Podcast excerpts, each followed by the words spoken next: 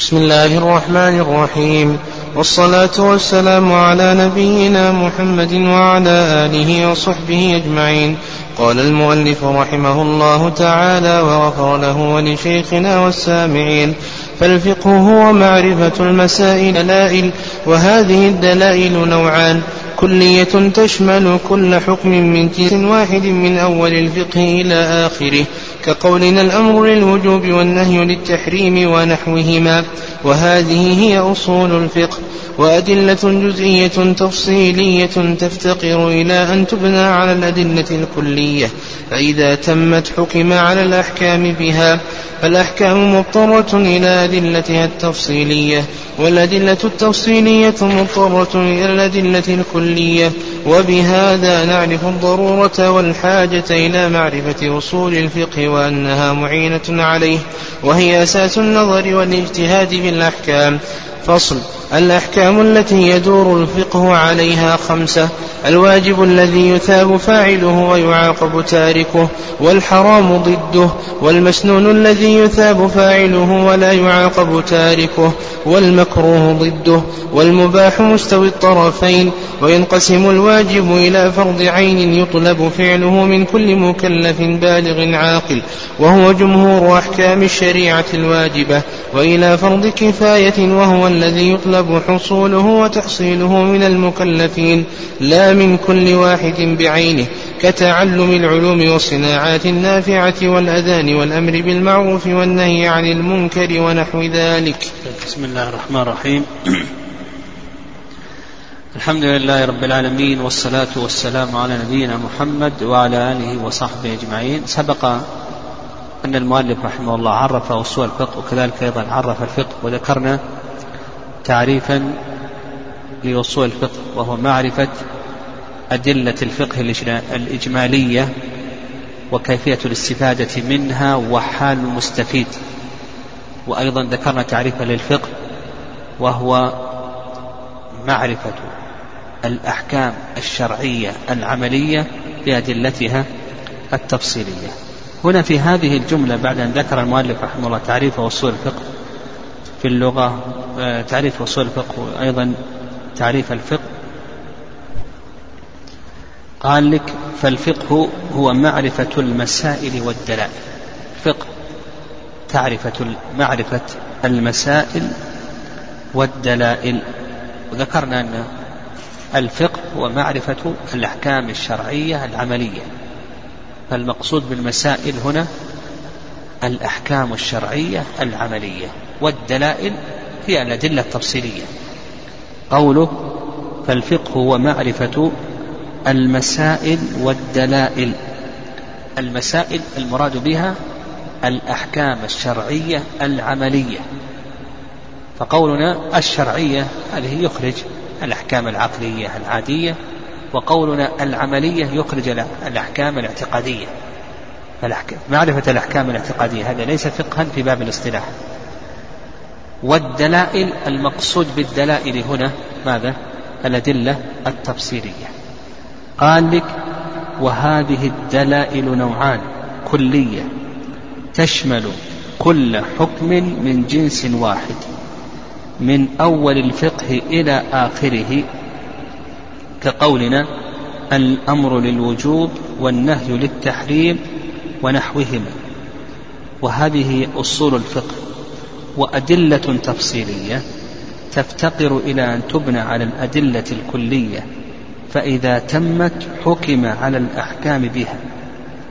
فالأحكام إلى أدلتها التفصيل ضرب لها مثل أن الأمر يقتضي الوجوب.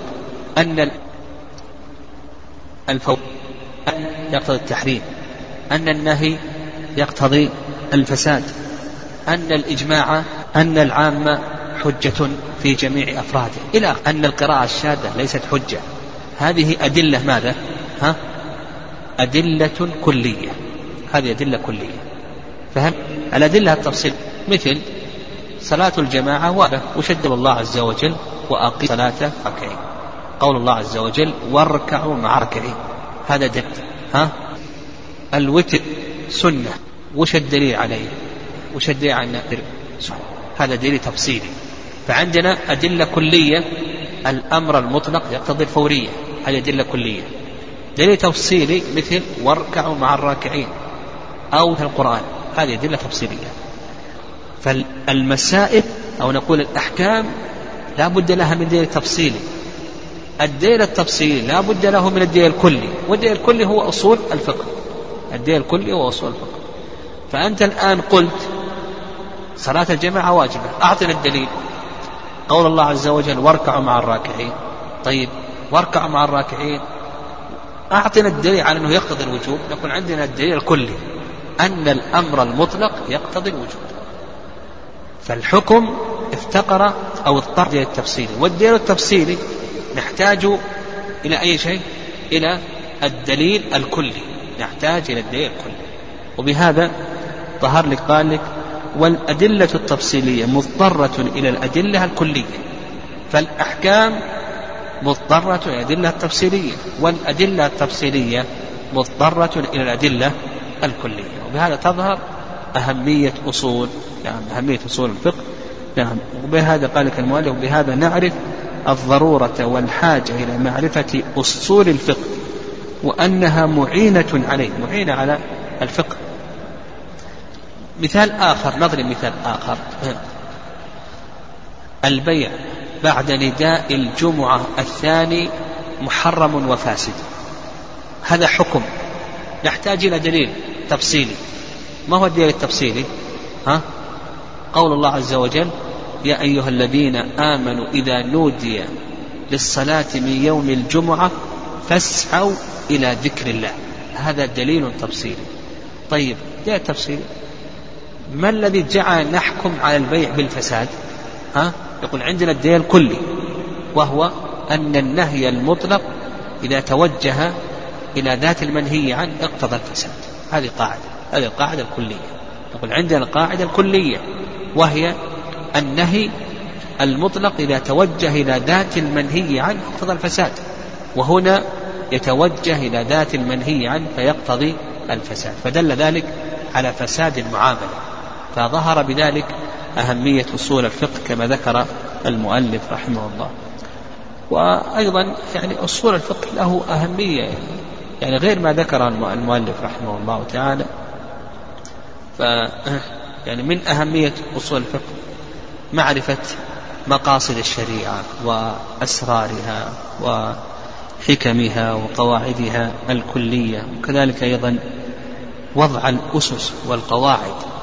التي يستعين بها المجتهد على استنباط الأحكام وضع الأسس والقواعد التي يستعين بها المجتهد على استنباط الأحكام وكذلك أيضا القدرة يعني القدرة على الترجيح بين أقوال الأئمة نعم القدرة على الترجيح بين أقوال الأئمة وكذلك أيضا الرد على من أنكر بعض الأصول الشرعية كخبر الآحاد والقياس والإجماع وغير ذلك. ثم قال المؤلف رحمه الله تعالى فصل الأحكام التي يدور الفقه عليها خمسة الأحكام الشرعية تنقسم إلى قسمين.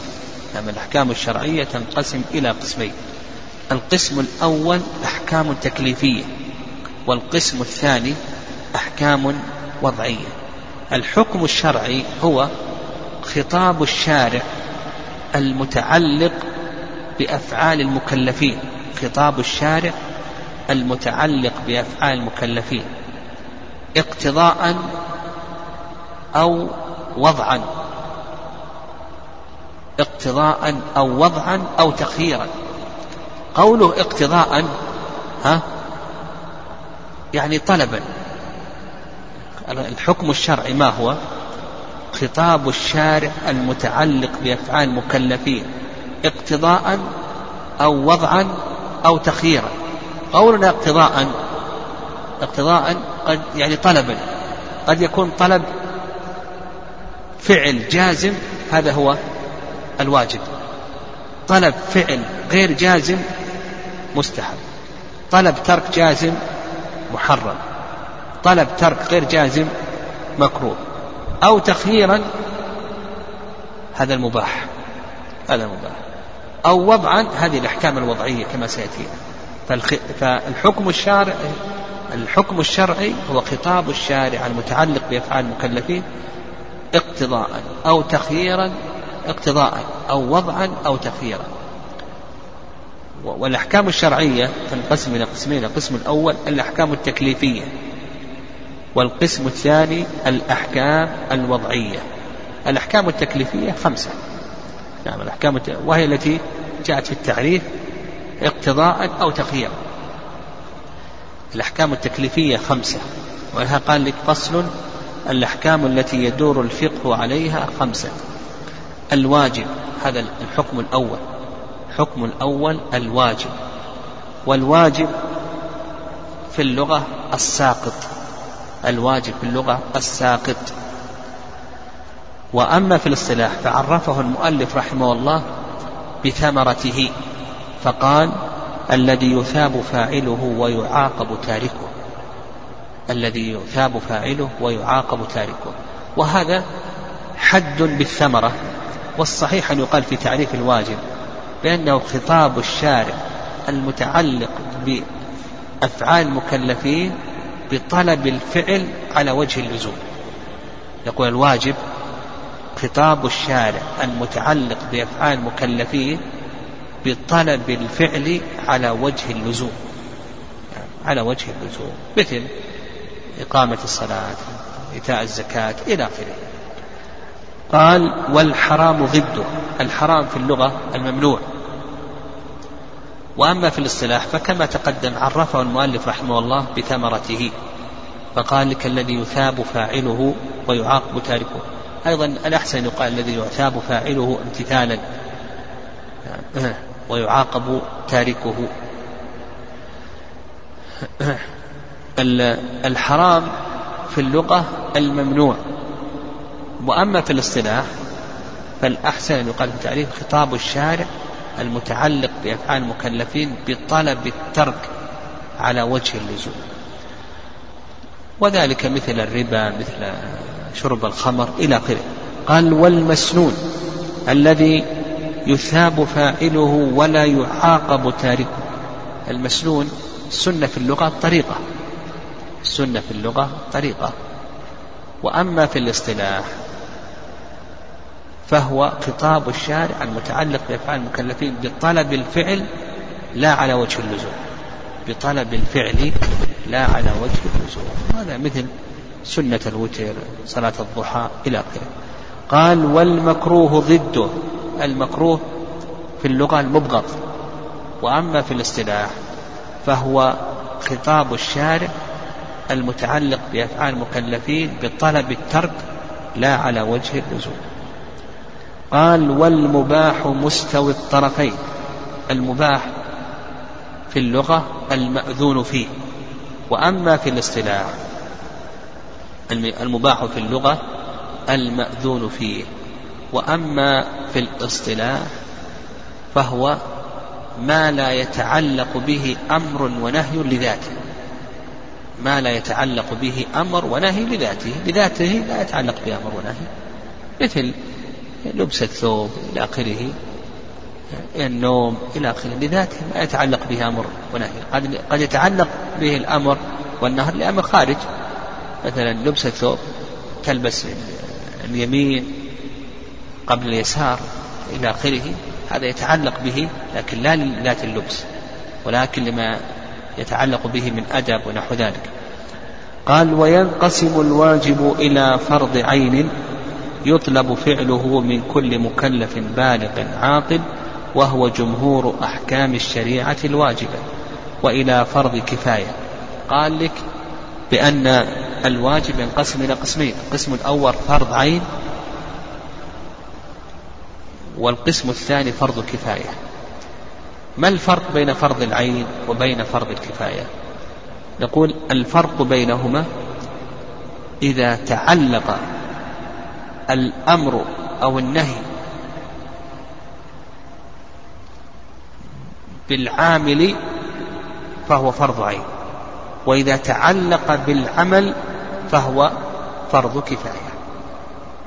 نقول إذا تعلق بالعامل فهو فرض عين وإذا تعلق بالعمل فهو فرض كفاية. فمثلا صلاة العيدين. نعم. مثلا صلاة الجمعة. صلاة الجمعة فرض عين لأن الأمر تعلق بالعامل. كل عامل يطلب منه أن يصلي صلاة الجمعة وأن يصلي صلاة الظهر إلى آخره. لكن الصلاة على الجنازة الأمر تعلق بالعمل. المقصود تحصيل هذا العمل. فهذا يدلك على أنه فرض فرض كفاية. ما تعلق بالعامل. يعني لا يطلب من كل أحد بعينه وإنما يطلب تحصيل العمل. فالأمر متعلق بالعمل تحصيل العمل.